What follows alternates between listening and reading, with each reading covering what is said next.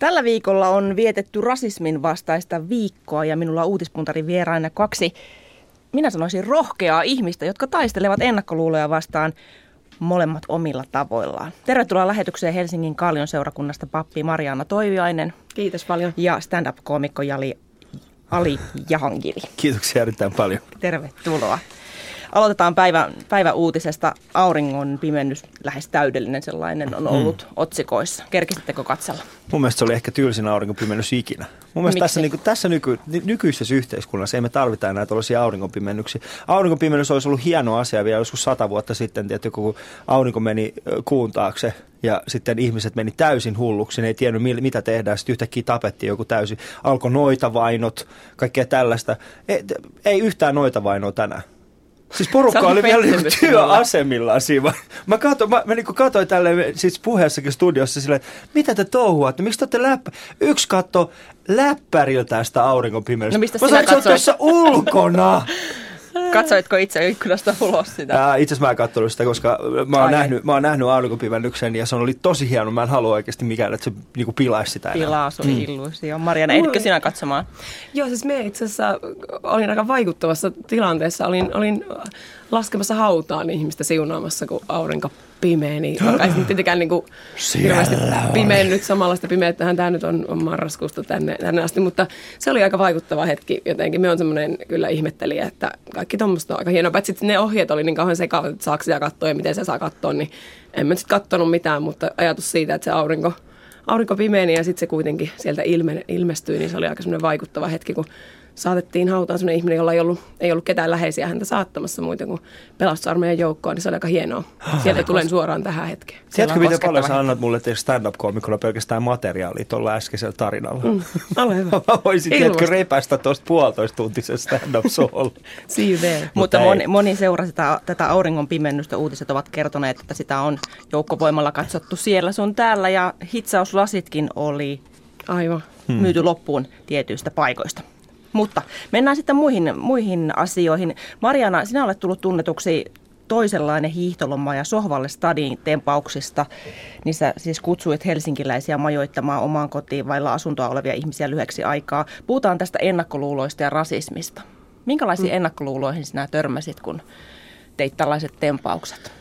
No se, mikä on hyvin tyypillinen, on niin kuin se, että, että huomasin, että ei riitä, jos ihminen on siis valtiotieteen maisteri, teologian maisteri, tekee väitöskirjaa ja on lukenut asunnottomuudessa valtavasti ja on yhteydessä kaikkiin Helsingin asunnottomuuden kanssa työskenteleviin järjestöihin, niin se ei riitä siihen, että hän saa kutsua jonkun kotiinsa.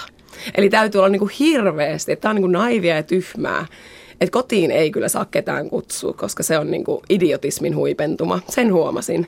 Huomasin kyllä ja tota, mihin muihin No tuommoinen idealismi-ajatus tietenkin oli, oli keskeinen ja sitten, sitten ajatus siitä, että se olisi jotenkin mulle tai, tai muille ihmisille, kotiinsa avaaville, ihmisille vaikeampaa kuin niille ihmisille, jotka menee asumaan vieraan ihmisen kotiin. Ja musta se oli aika yllättävää, että eihän helppohan mun nyt on siinä kot, omassa kotona maata, mutta se, että joku ihminen tulee toisen ihmisen kotiin, niin kyllä me niin kuin, olin yllättynyt, että siitä kysyttiin aika vähän, että eikö se ollut pelottavaa tulla jonkun luo. Kenet sinä kutsuit kotiisi? No mun luona on tällä hetkellä itse asiassa on taas palannut Kristiina ja Vasile, mun nykyiset ystäväni Romaniasta, niin he on mun luona silloin, kun he on Suomessa. Niin he kutsuin heidän tytär on mun kummityttöjä. Meistä tuli niinku ystäviä. He, oli, minä olin siis yksinäinen silloin ja, ja on ollut Helsingissä aika paljon, niin en ole enää niin paljon. Että rautatieasemalla minä en uskalla enää kulkea, kun pitää jutella, että mitä mun isälle kuuluu ja onko mulla ollut mahaa kipeä vielä. Ja näin, että se on muuttanut mun Helsinkiä minulle – henkilökohtaisesti. Tässä ei ole, niin kuin, että joku auttaa jotakuta, vaan että, että eletään niin kuin yhdessä. Ali, sinä vedät Yle puheella tällaista mm. ajankohtaisiin aiheisiin puheutuvaa Ali ja Polina puheohjelmaa. Olet iranilaissyntyinen itse, stand-up-koomikko ja annat näille ennakkoluuloille kyytiä huumorin avulla. Niin, mä ainakin kuvittelin, mutta sitten kun mä kuuntelin, mitä Marjala on tehnyt, mä olisin, että mä oon niin vähän. Mä, mä oon siis täysin epäonnistunut ihmisellä, kun katsoo vieressä, kun yksilö se, no minä avasin sitten kaikille ihmisille ovenia sieltä he tulivat ja oikeastaan se on ollut, elämäni on muuttunut sen jälkeen. Nykyään en voi miten mä voin edes vastata tuohon? Niin mä arvasin, että musta, musta tulee jo ennakkoluulojen voittaminen. Niin, minkälaisia ennakkoluuloja sinä itse olet törmännyt, kun olet ottanut huumoriaseeksi? Ah, no oikeastaan huumorissa tulee, niin kuin ennenkin siis sanotaan niin kuin ennakkoluulo ja huumorista tulee, että jos sanoo tiettyjä asioita, niin ihmiset menee lukkoon hyvin herkästi, että mm. ne ei suostu, suostukaan enää niin kuin kuuntelemaan sitä. Sanotaan, että Suomessa on paljon semmoisia pyhiä asioita, kuten esimerkiksi sotaveteraanit, Mannerheim, ää, Suomen lippu. Ne on semmoisia niin kuin ajatuksia ja teemoja, että kun, kun niitä mainitseekaan lavalla, niin silloin ihmiset menee aika herkästi lukkoon. Ne ei suostukaan kuuntelemaan sitä niin kuin loppujen lopuksi. Et siihen ehkä niin kuin jonkin verran törmää, ää, mutta ei oikeastaan semmoisiin niin kuin ennakkoluuloihin juurikaan. Ja totta kai niistä kuulee jossain Facebookissa ja niin kuin näkee niitä Facebookissa, kun ihmiset jakaa jotain tällaisia omia mielipiteitä, mutta harvemmin sitä niin kuin kasvokkaan tulee, tulee nähtyä. Entäs sitten, kun sinä heität välillä hyvinkin, hyvinkin rääväsuista mm stand-upia maahanmuuttajista. Joo. Törmäätkö poliittiseen korrektiuteen, että tällaista ei, ei nyt No itse asiassa mulla on just, kato, kun mä, mä oon sanotaan, niin kuin mä oon suvaitsevaisuuspelissä aika kärjessä. Mulla on aika monta korttia, mitä mä voin heittää kehiin. Se, sillä mä pystyn pärjäämään aika mm. pitkälle. Ja kyllä mä yleensä pyrin siihen, että jos mä heitän jonkun, jonkun asian, joka herättää mie- ihmisissä mielipiteitä tai, tai tunteita, niin että äh, siinä olisi joku pointti. Että mä en pelkästään shokeraamisen takia sano mitään. Olen joskus sanonut, mutta nykyään en. Mä oon huomannut sen, että se pelkästään se shokeraaminen ei välttämättä ole se hauska juttu. Kuitenkin mun tehtävä on saada ihmiset nauramaan ja, ja jos mä pystyn tekemään sen niin, että siinä on joku, joku ydin siinä jutussa, niin sitten vielä parempi. Tämän rasismin vastaisen viikon tavoitteena on ollut rohkaista ihmisiä puuttumaan arjen rasismiin, eli asenteisiin, käytökseen. Millä tavalla te itse puututte rasistiseen käytökseen? Mä en Mitkä on ne teidän ollenkaan. aseita? En puutu, puutu. Siis, varmaan se on siis lähinnä sitä, että niin elää ja on täällä maailmassa ja jotenkin Ehkä, no ehkä semmoinen, mitä niin itse jotenkin huomaa, että tekee hirveän hyvää olla niin kuin – niin sanotusti hemmistöetnisyyden edustajana, siis ajautua sellaisiin tilanteisiin, missä tajuaa, että itse itse on niin porukassa, jossa, jossa muiden vaikka etnisyys on niin kuin jaetumpaa kuin mun, mun oma. Että semmoinen tietty oman, oman niin kuin, omien etuoikeuksien tarkastelu on mulle tärkeää, mutta samalla niin kuin jotenkin semmoinen, että kaikki tämä rasismin vastainen jaade, jaade, jaade, mulla tulee välillä semmoinen fiilis, että me myös, että, että jos pystyisi niitä meidän muut ryhmiä niin oikeasti vähän, vähän kyseenalaistaa.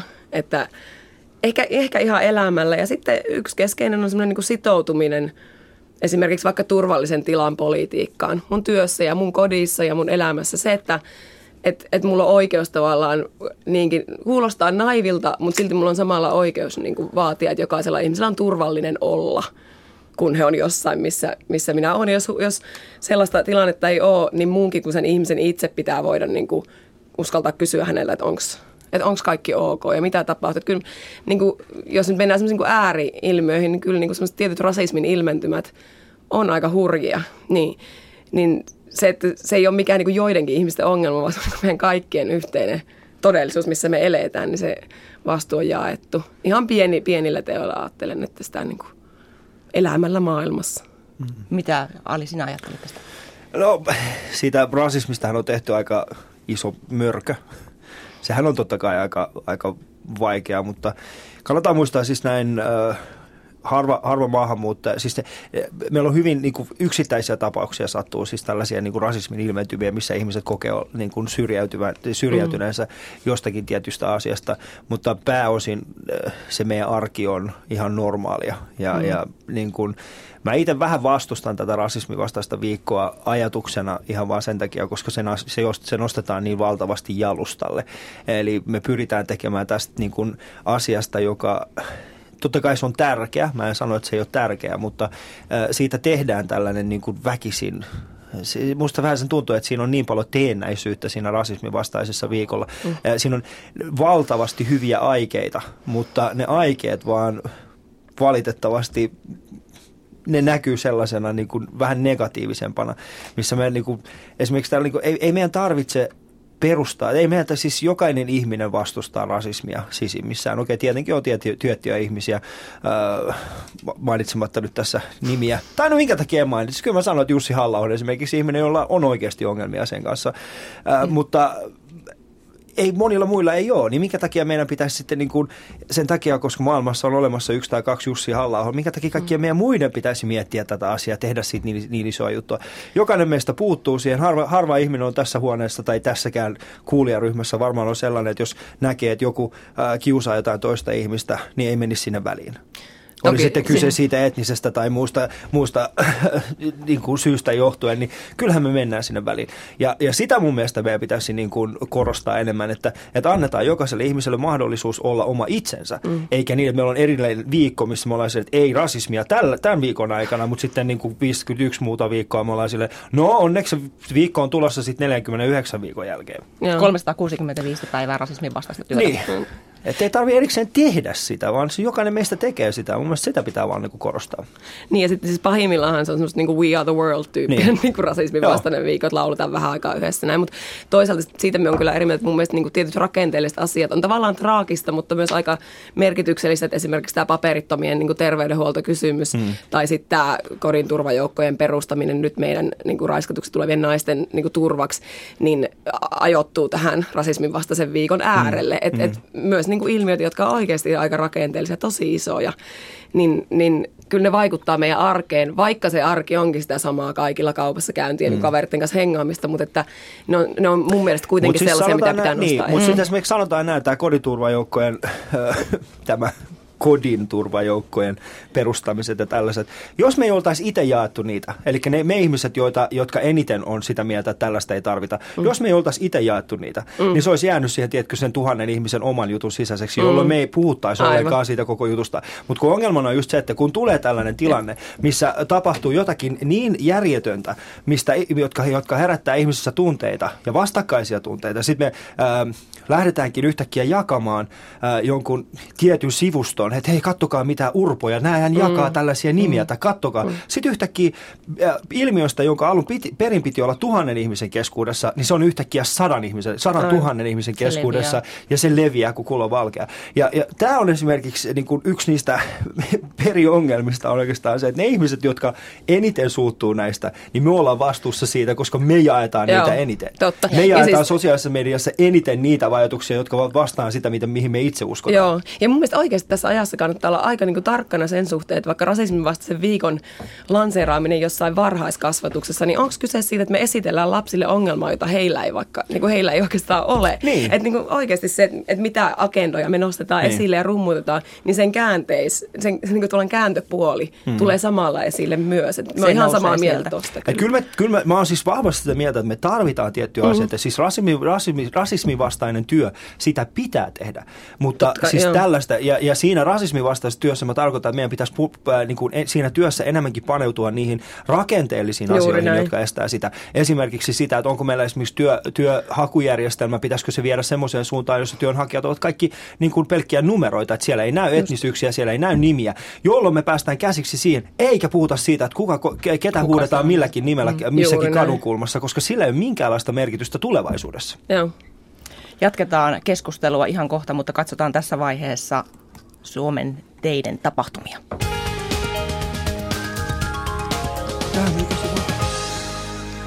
Ensitiedote liikenneonnettomuudesta onnettomuudesta tielle neljä Järvenpäähän Lahden väylälle Helsingistä noin 38 kilometriä Lahden suuntaan. Tarkempi paikka on Järvenpään eteläinen liittymä. Ensitiedote liikenneonnettomuudesta tielle neljä Lahden väylälle Järvenpäähän 38 kilometriä Helsingistä Lahden suuntaan. Tarkempi paikka on Järvenpään eteläinen liittymä.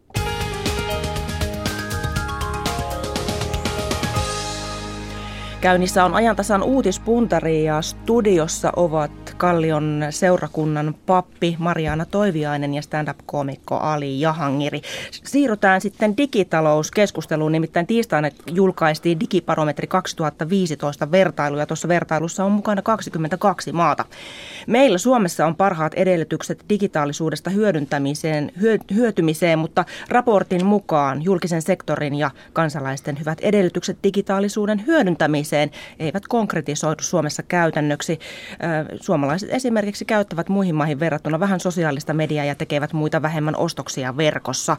Yritykset puolestaan he ovat lisänneet pilvipalveluiden käyttöä. Minkälaisia ajatuksia tämä uutinen teissä herättää? Olemmeko me kärkikasteja tässä digimaailman hyödyntämisessä vai emme? No siis mun kokemus on jotenkin se, että me ollaan Suomessa tosi hyviä insinöörejä, mutta me ollaan niin kuin aika huonoja taiteilijoita ja niin kuin antropologeja. Että me saataan tehdä ne häkkyrät ja väkkyrät niin kuin tosi hyvin. Mutta siitä puuttuu jotenkin se ajatus siitä, että tämän pitäisi olla niin elettyä. Että mm. miten tästä tulee todellista. Ja, ja siinä, siis esimerkiksi joku Apple, niin nehän on palkannut tosi paljon antropologeja ja tämän tyyppisiä niin kuin tyyppejä. Että miten tästä, että meillä on niin kuin huikeita insinööriajattelijoita, niin päästään siihen, että on elettyä todellisuutta. Se on musta yksi keskeinen. Ja toinen on sitten se, että, että kyllä mun oma toivo on se, että tämä niin kuin digitaalisuus saataisiin niin kuin julkisten palvelujen edistämisen niin kuin käyttöön. Hmm. Et minun kiinnostaa se, että kuinka niistä tulee koko yhteiskuntaa palvelevia, palvelevia juttuja, eikä niin kuin joidenkin hifistelyä. Et esimerkiksi tällä hetkellä vielä itse sain juuri niin kuin terveyskeskuksesta siis post, paperisen postikirjekuoren, missä oli mulle niin kuin lääkäriaika, yksi vaan aika tuli vaan puskista, että sulla on torstaina kello se ja no ei mulle käynyt se. No sitten siellä on joku, että voit soittaa ehkä silloin ja silloin ja sitten sinne voi soittaa ja Peru ne varmaan lähettää taas jonkun paperikuoren. Niin kuin, että, että jotenkin näkisin ja toivoisin, että me voitaisiin niin kuin julkisella sektorilla laittaa niitä käyttöön niin, että ne oikeasti koskettaisi kaikkien ihmisten elämää. Siinä olisi paikka digitaalisuudelle. niin. Tässä on siis semmoinen juttu, että kyllähän Jallis Harkimo pystyy rakentamaan Hartwall Areenaan ja pystyy rakentamaan sinne maailman hienoimman lätkäareenan, niin kuin, tai Suomen hienomman lätkäareenan, mutta hän, hänestä ei kuitenkaan pysty tulemaan sitä Teemu Selännettä. Eli tässä meidän pitää muistaa, että niin kuin me pystytään rakentamaan tämä digitaalinen verkosto tänne alle, mutta jos ei me anneta ihmiselle mahdollisuutta, tai siis ei kyse siitä antamisestakaan, meiltä puuttuu tällä hetkellä, me ollaan niin vahvasti joutu teknologia teknologiavetoinen mm. eikä palveluvetoinen yhteiskunta. Et nyt meillä on vaikea niin kuin nähdä sitä. Me osataan tuottaa näitä erinäköisiä alustoja, meillä on mainioita esimerkkejä siitä, että suomalaisista innovaatioista, mutta ne innovaatiot, me pystytään toteuttamaan niitä, mutta sitten ne jää siihen. Me ei pystytä itsekään, niin kuin, me ei nähdä siitä pidemmälle, että okei, miten tästä voisi tulla asiakkaalle menestystarina. Mä oon itse puhunut tästä aika paljon, mä tällä hetkellä itse asiassa teen EK kanssa tällaista äh, yhteistyötä Rohkea Suomi nimeltä, jossa me yritetään saada saada nuorille enemmän tällaista keskustelua nimenomaan elinkeinoelämän niin kuin liittyvistä aiheista, että mikä on niin heidän ongelmansa ja niin poispäin. Ja tässä esimerkiksi he, no, mä kerron tämän nyt EKssa nähdään sosiaalinen media tällaisena paikkana, missä sä käyt kirjoittamassa jotakin Facebookiin tai Twitteriin. Vaikka todellisuudessa sosiaalinen media on semmoinen jatkuvasti elävä yhteisö, mm. jossa sun pitää pystyä niin kuin luomaan itsellesi jokin merkittävä asia, mikä lähtee viraaliksi. Mm. Ja tällaisissa asioissa me ollaan vielä aika taka, takapajuisia, jos mietitään, mitä se julkinen sektori tekee. Mutta sitten kun mietitään, mitä tällaiset esimerkiksi yksittäiset mm. kaverit tekee, Dudsonit ja nämä, ne perusti viime vuonna tämän äh, Töttörö-jutun, mikä on maailmanlaajuisestikin ensimmäinen ää, digitaalisen ää, viestinnän, miksi sitä nyt sanotaan, siis tubettajien tällainen alusta. Meillä on mainioita esimerkkejä siitä, miten niin kolme semmoista pientä tyyppiä jossain keskisuomalaisessa kylässä perustaa oman digiyrityksensä ja sitten yhtäkkiä seuraavan päivän ne onkin miljonääriä. Meillä on hyviä esimerkkejä näistä, mutta me ei nosteta niitä tarpeeksi paljon esille. Me ei puhuta niistä tarpeeksi usein jolloin me päästään sitten siihen, että meillä on jättimäisiä investointeja isoihin kokonaisuuksiin, mm. jolla rakennetaan sitä infrastruktuuria, mutta ei ollenkaan mietitä sitä, mitä tämän jälkeen tapahtuu. Nimenomaan. Niin. Suomessa on itse asiassa aloitettu tämmöinen tutkimushanke, jonka tavoitteena on sitten vielä vapauttaa meidät kännyköiden ja tablettien räpläämisestä ja siirtää tätä tiedonkulkua yhä enemmän ympäristöön. Projektipäällikkö Vesa Pentikäinen teknologian tutkimuskeskus VTTltä on kertonut Ylelle, että tavoitteena on siis elinympäristö, jossa ihmiset voivat kulkea vapaasti vapaina älylaitteista. Nämä palvelut olisi siis integroitu ympäristö, jossa eletään ja toimitaan. Miltä tämä teistä kuulostaa? No mä oon ainakin kyllä niin digimaailman kärkikastia, koska mä oon just siirtymässä siis pois älypuhelimesta, toki takaisin tämmöiseen näppäinpuhelimeen, vaan sen takia, että saa niin mieleni hajoamaan. Mutta entäs jos olisi älypinta, mistä voisit Joo, ei, jotenkin menee ihan maailman hommiksi. Ei se ole, siis mä ymmärrän sen. Mä ymmärrän siis ajatuksena ja siinä on varmasti siis se, että, että periaatteessa, siis tällä hetkellä me ollaan kiinni jatkuvasti yhden laitteen varassa mm. siinä, että me saadaan saadaan sitä informaatiota.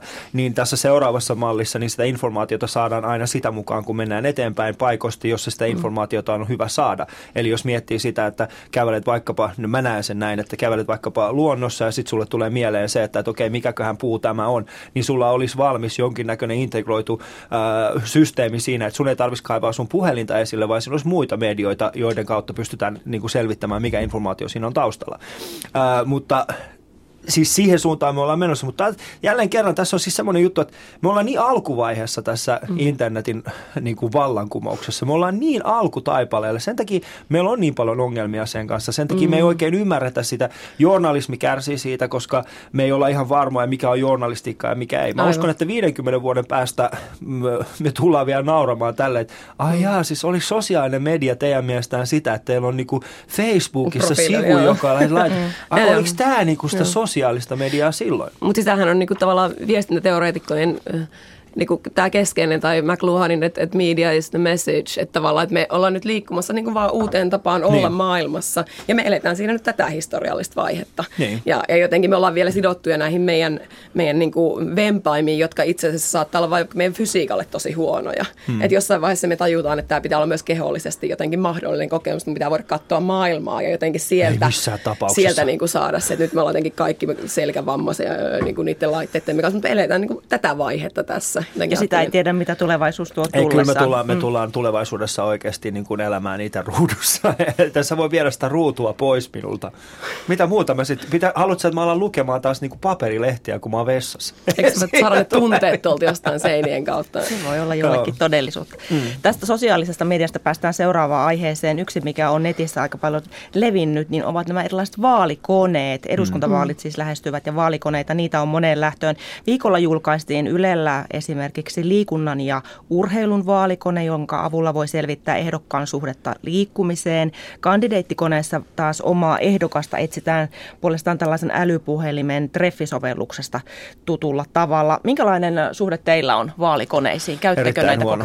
Erittäin huono. Vaalikone on aina, kun mä oon itse huomannut se, että mulla on, mulla on jonkinnäköinen käsitys siitä, että mikä mun poliittinen suuntaus on. Mutta sitten mä täytän sen vaalikoneen ja sitten mä tajunkin, että mitä?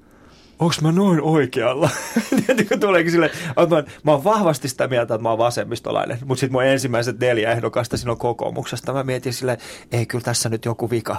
Tämä vaalikone on Mutta olet kokeillut kuitenkin vaalikoneita. Joo, kyllä mä kokeilin mutta okay. se ei ole millään tavalla vaikuttanut mun äänestyskäyttäytymiseen. kyllä mä katson siitä, mulla on, mä yleensä olen päättänyt etukäteen se, että okei, tämä on se puolue, jota mä tulen äänestämään, koska he edustaa niitä arvoja. Ja sitten mä pyrin sitten vaalikoneiden kautta sitten selvittämään, että mikä sieltä sitten on se ehdokas, mikä sopisi minulle. Ja yleensä se menee oikeastaan siihen, että jos mä tiedän jonkun ehdokkaan, niin sitten häntä.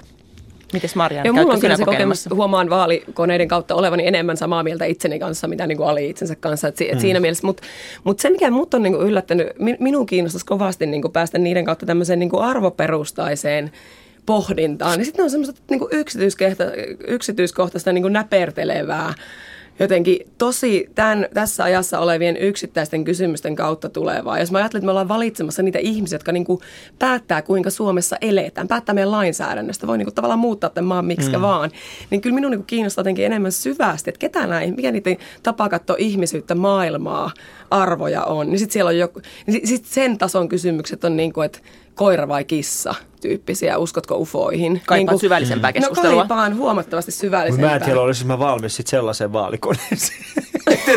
seitsemän, puolen, seitsemän puolen tunnin jälkeen mä huomaankin, että mä oon silti kokoomuslainen.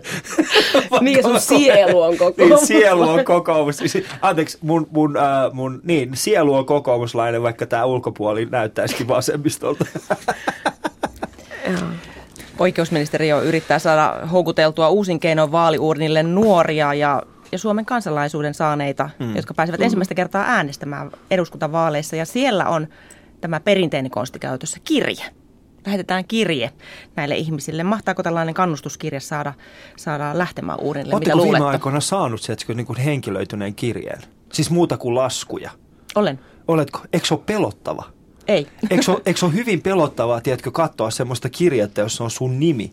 Ja sitten mm. siinä on niin kuin, ja sitten jos siinä on se postimerkki vielä, niin sitten sä mietit sitä, että onko joku nuolassut tuon postimen. Sitten tulee semmoinen, mulle joo, tulee itselläni semmoinen, että et, et, mä en halua, koska tuossa on mitä luultaan joku jauhe, joka tappaa mut. Siis mä joskus nuorten kanssa ollaan lähetetty, niinku, mm. lähetetty kirjeitä vanhuksille kummelle mulle, niin ei ne niinku, tiedä, miten, mihin ne kirjoittaa sen osoitteen, niinku, miten tämä miten tää tehdään. Ja naapurin ovessa on semmoinen lappu, jossa lukee vain laskuja, kiitos. Musta mm. on aika hieno. Että ei rakkauskirjeitä, ei syntymäkortteja, vain laskuja, Mutta voiko vaali, Mutta vaalikirje voiko va- saada Siis mikä ajattelen, että kyllä se niinku pitäisi olla pikkasen vahvempi vahvempi kutsu osallistua kuin se, että sä oot niin kerran vuoteen sitten sen kirja, että hei nyt tulee äänestämään. Ja näin. Et, et kyllä se osallisuuden kutsu pitää olla niin jotenkin vahvempi tunne siitä, että on mun yhteiskunta, jota me haluan olla muovaamassa.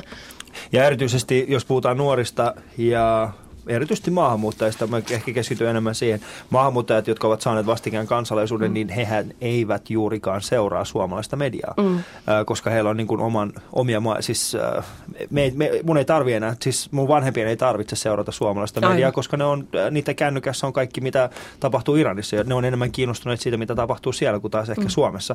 Niin se on mun mielestä hyvin mielenkiintoinen tapa. Me ollaan tehty sitä, me ollaan aika paljon mietitty sitä esimerkiksi, meillä on semmoinen kuin kansainvälinen Suomen Suomen ry, niin heidän kanssa ollaan mietitty, millä tavalla me saadaan aktivoitua ihmisiä, jotka, joilla on Suomen kansalaisuus äänestämään. Ja se on hyvin mielenkiintoinen äh, keissi, koska ne seuraa ihan erilaista mediaa kuin mihin me ollaan totuttu.